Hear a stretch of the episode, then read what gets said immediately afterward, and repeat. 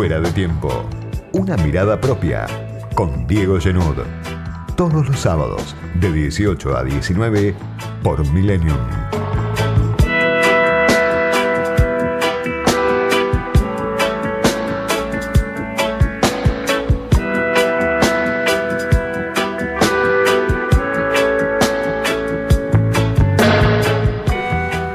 La pandemia que sigue pegando, los muertos que seguimos contando, el pico que todavía no llega, el número récord de contagios, cómo crece la Argentina en esa tabla, en ese ranking a nivel mundial que habla de la expansión del COVID-19. Todo eso dificulta, estira, prolonga la salida que ensaya Alberto Fernández, después de haber cerrado el capítulo de la deuda, haber resuelto mínimamente el frente financiero, los vencimientos de deuda. Sigue el presidente complicado, no solo el presidente, la sociedad, algunas provincias que habían visto la expansión del virus como un problema restringido al área metropolitana de Buenos Aires y ahora sienten el impacto de, de los contagios que crecen y del virus que se propaga. Provincias como Jujuy, por supuesto, como Río Negro, como Córdoba, como Santa Fe, incluso Santiago del Estero. El problema ya no está únicamente en el área metropolitana de Buenos Aires. Mientras eso pasa y dificulta la salida de la política, dificulta el despegue de la gestión del Frente de Todos, aparece Alberto Fernández, me parece, por primera vez, tomando una decisión que afecta intereses. Tiene que ver con el decreto de necesidad y urgencia 690 que conocimos la semana pasada. Y ahora sí podríamos decir, Fernández, por un lado se buscó contrincantes de peso, juntó a las telefónicas, los cableoperadores, los proveedores de Internet, desde Héctor Manieto y el doble agente mexicano David Martínez, que es el dueño del fondo Fintech, socio de Clarín en Telecom, y de buena llegada también a Sergio Massa, David Martínez, desde ese pulpo que es Telecom hoy, la gran Telecom, hasta Carlos Slim, el dueño de una de las fortunas más grandes de la Tierra, empresario mexicano, dueño de Claro, hasta los españoles de Telefónica, con los que también se llevaba el presidente Alberto Fernández, siempre tuvo buena relación con Telefónica, desde Manieto, David Martínez, Carlos Slim, Telefónica, hasta Alberto Pierri, el dueño de Telecentro, y DirecTV, que además tiene un peso transnacional también, ¿no? Que por ser propiedad de ATT, también integra la Cámara de Comercio norteamericana, que hace unos días le envió una carta al jefe de gabinete Santiago Cafiero. Desde esos actores hasta los chinos de Huawei. Todo eso juntó Alberto Fernández con este decreto que congela tarifas hasta fin de año y después, sobre todo, me parece lo más cuestionado desde las empresas, declara servicio público esencial a Internet, a la TV paga, al cable, a la telefonía digital, eh, móvil, perdón, y digo, en ese sentido, con esa decisión, Fernández abre paso a las críticas de las telefónicas que dicen, bueno, el presidente atenta contra las inversiones con esta decisión, o estatiza, como dicen algunos voceros empresarios que responden a, la crítica que se le hace desde las empresas, desde el grupo Clarín, pero también desde Telefónica, a la decisión de Fernández. Por otro lado, Fernández se mete con un tema que afecta el bolsillo de la mayor parte de la sociedad. Por eso me parece que con este decreto tan cuestionado por las empresas, interviene fuerte en la realidad. Por un lado, porque se mete con estos actores de peso de los que hablo. Por otro lado, porque interviene en una situación de abuso que afecta el bolsillo de la mayor parte de la sociedad. Contra la publicidad generosa que obviamente estas empresas despliegan en radios, en televisión, en portales de Internet, la defensa corporativa de esas grandes empresas que, que obviamente salta a la vista cuando uno consume medios, parece que esa defensa tiene patas cortas. ¿Por qué? Dura hasta que llega la factura de cablevisión, dura hasta que se corta el servicio de telecentro, dura hasta que no funciona Movistar. Cualquier usuario, y en una sociedad hiperconectada como esta, sabe las falencias que tienen estas prestadoras de servicio.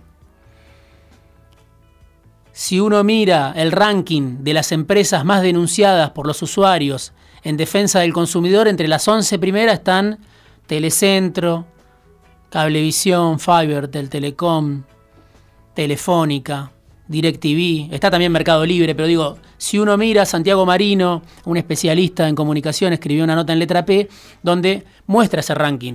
Las 11 empresas más cuestionadas, 5 o 6 tienen que ver con este sector. Empresas que solo rinden cuentas muchas veces ante sus accionistas y se equivocan, ¿no? Porque por supuesto viven de ese público, un público cautivo en un mercado cartelizado, en un mercado hiperconcentrado.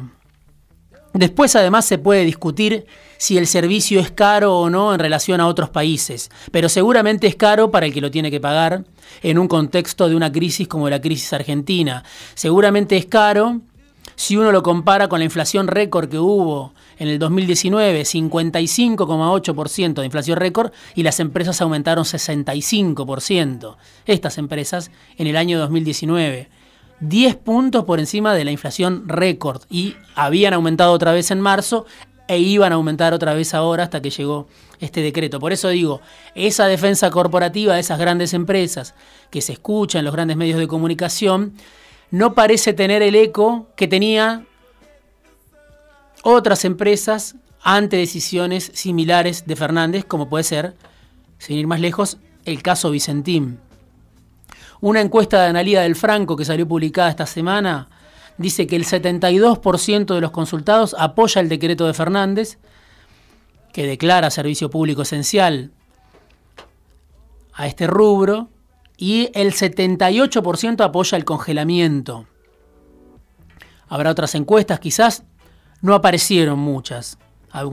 Es abundante generalmente cuando el rechazo a una medida del presidente se concreta la publicación de encuestas. Bueno, yo vi esta sola, quizá hubo otras, no vi en Clarín otra encuesta de, este tipo, ni tampoco en, en el resto de los medios. Otra vez un decreto de Fernández del que pocos estaban al tanto, incluso dentro del gobierno. Y una negociación que se abre, una escena que se abre porque obviamente el decreto ahora hay que reglamentarlo y empieza una discusión más allá de la pirotecnia que podemos ver, sobre todo, por supuesto, del lado de las empresas que son las afectadas, empieza una negociación donde algunos funcionarios del gobierno dicen viene una reglamentación light. No va a ser nada parecido a una estatización, van a seguir aumentando estos servicios, pero seguramente se va a dosificar de alguna manera el incremento, seguramente se van a discutir los porcentajes que no estén muy por encima de la inflación y se va a discutir el momento. En una pandemia, sin tarifa social, volver a aumentar los servicios, para Fernández era intolerable. Tal vez el presidente se esté equivocando, como dicen las voces empresarias, el círculo rojo que, justo es decirlo, vive una realidad que está muy lejos de la que le toca afrontar a la mayor parte de la población, ese círculo rojo que tan sobre representado está. Pero tal vez se esté equivocando, hay que verlo. Esta película, este conflicto que abrió Fernández ahora, recién empieza. Pero tal vez puede ser también que haya otra resolución y que no exista otra manera de intervenir en un mercado como este del que hablaba, concentrado, cartelizado, que cometió un error político, podríamos decir, en su voracidad, actuar al margen de la realidad de la crisis, con esos aumentos. Aumentos desproporcionados por parte de empresas que figuran entre en esa selecta lista de ganadores que dejó el macrismo. Un grupo nada más de empresas en un océano de perdedores, como fueron los, sobre todo los últimos dos años de Macri, ganaron las telefónicas, las gasíferas, las concesionarias de peaje, los bancos y muy poco más, algún sector más que me estoy olvidando. Dato para tener en cuenta, en la Argentina no existe la libre competencia de la que tanto se habla desde la ortodoxia. Esa vaca sagrada de los liberales serios que alguna vez tuvo este país no existe más. El Grupo Clarín es una demostración de eso por el decreto de Néstor Kirchner en el 2007 que le permitió la fusión de Cablevisión Multicanal o por la resolución del ENACOM que firmó el sushi macrista Miguel de Godoy, un personaje que pocos recuerdan, pero que autorizó la mega fusión descomunal de Cablevisión y Telecom. Por eso digo, no existe la libre competencia que suelen defender los liberales. Algunos dicen el último liberal fue Julio Ramos, el dueño de, de ámbito financiero, que era un menemista empedernido, irreductible y enemigo de Clarín. Bueno, no, no hay, hoy no aparece, no se ve una voz como la de Julio Ramos que, cuestione la concentración desde el liberalismo.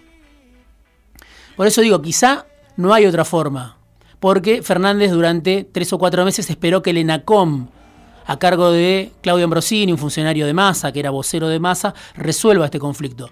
No lo pudieron resolver, vino finalmente este decreto ahora tan cuestionado por parte de un presidente que representa a un Estado asfixiado y un presidente que representa a un gobierno heterogéneo, como es este gobierno de coalición, que tiene, siempre digo, la contradicción adentro. No solo tiene un frente social empresario afuera, que le pone límite a las decisiones del presidente, del gobierno, sino que tiene la contradicción adentro. Se vio también en la discusión por la deuda. Los buitres, podríamos decir, están adentro del frente de todos. Entonces, ¿cómo actuar para un presidente que tiene que tener legitimidad, ¿no? Social, política, tiene que tomar decisiones en una realidad muy desigual, como él mismo dice. ¿Cuál es la manera?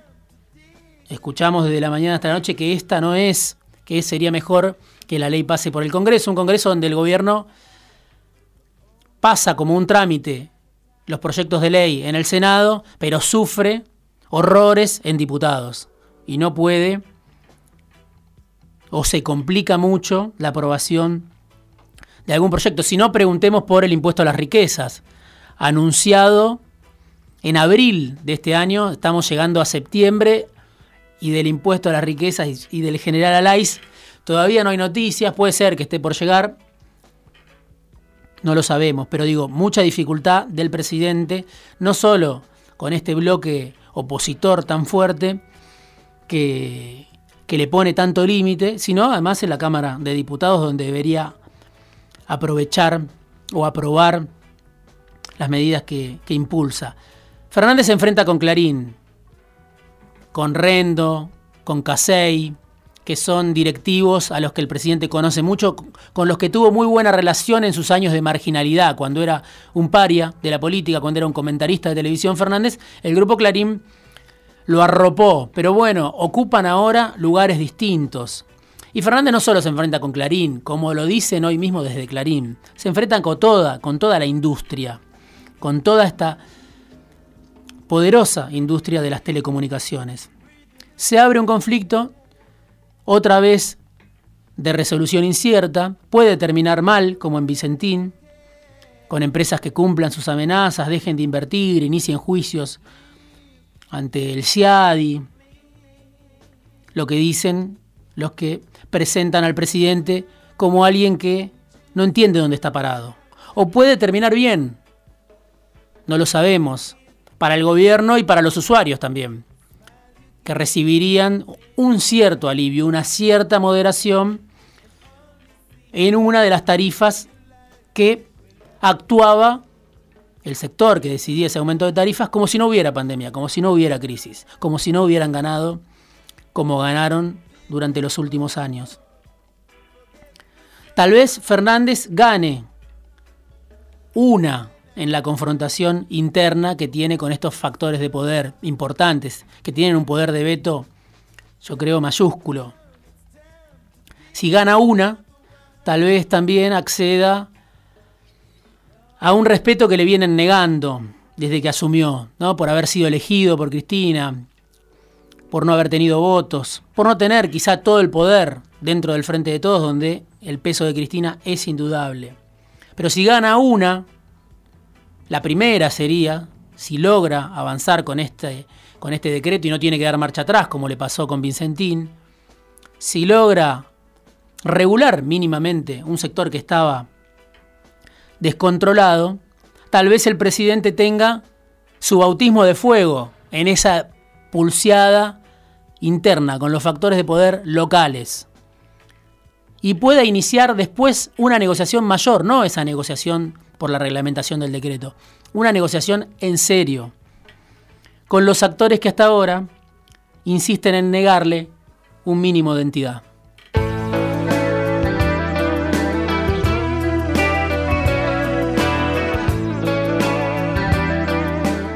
Opiniones, comentarios, críticas, sugerencias. Escríbenos por Twitter a arroba fuera del tiempo guion bajo y a arroba otro guion bajo periodista. Si verás una sirena, muéstrale lo dulce que es tu corazón. Tu dulce corazón.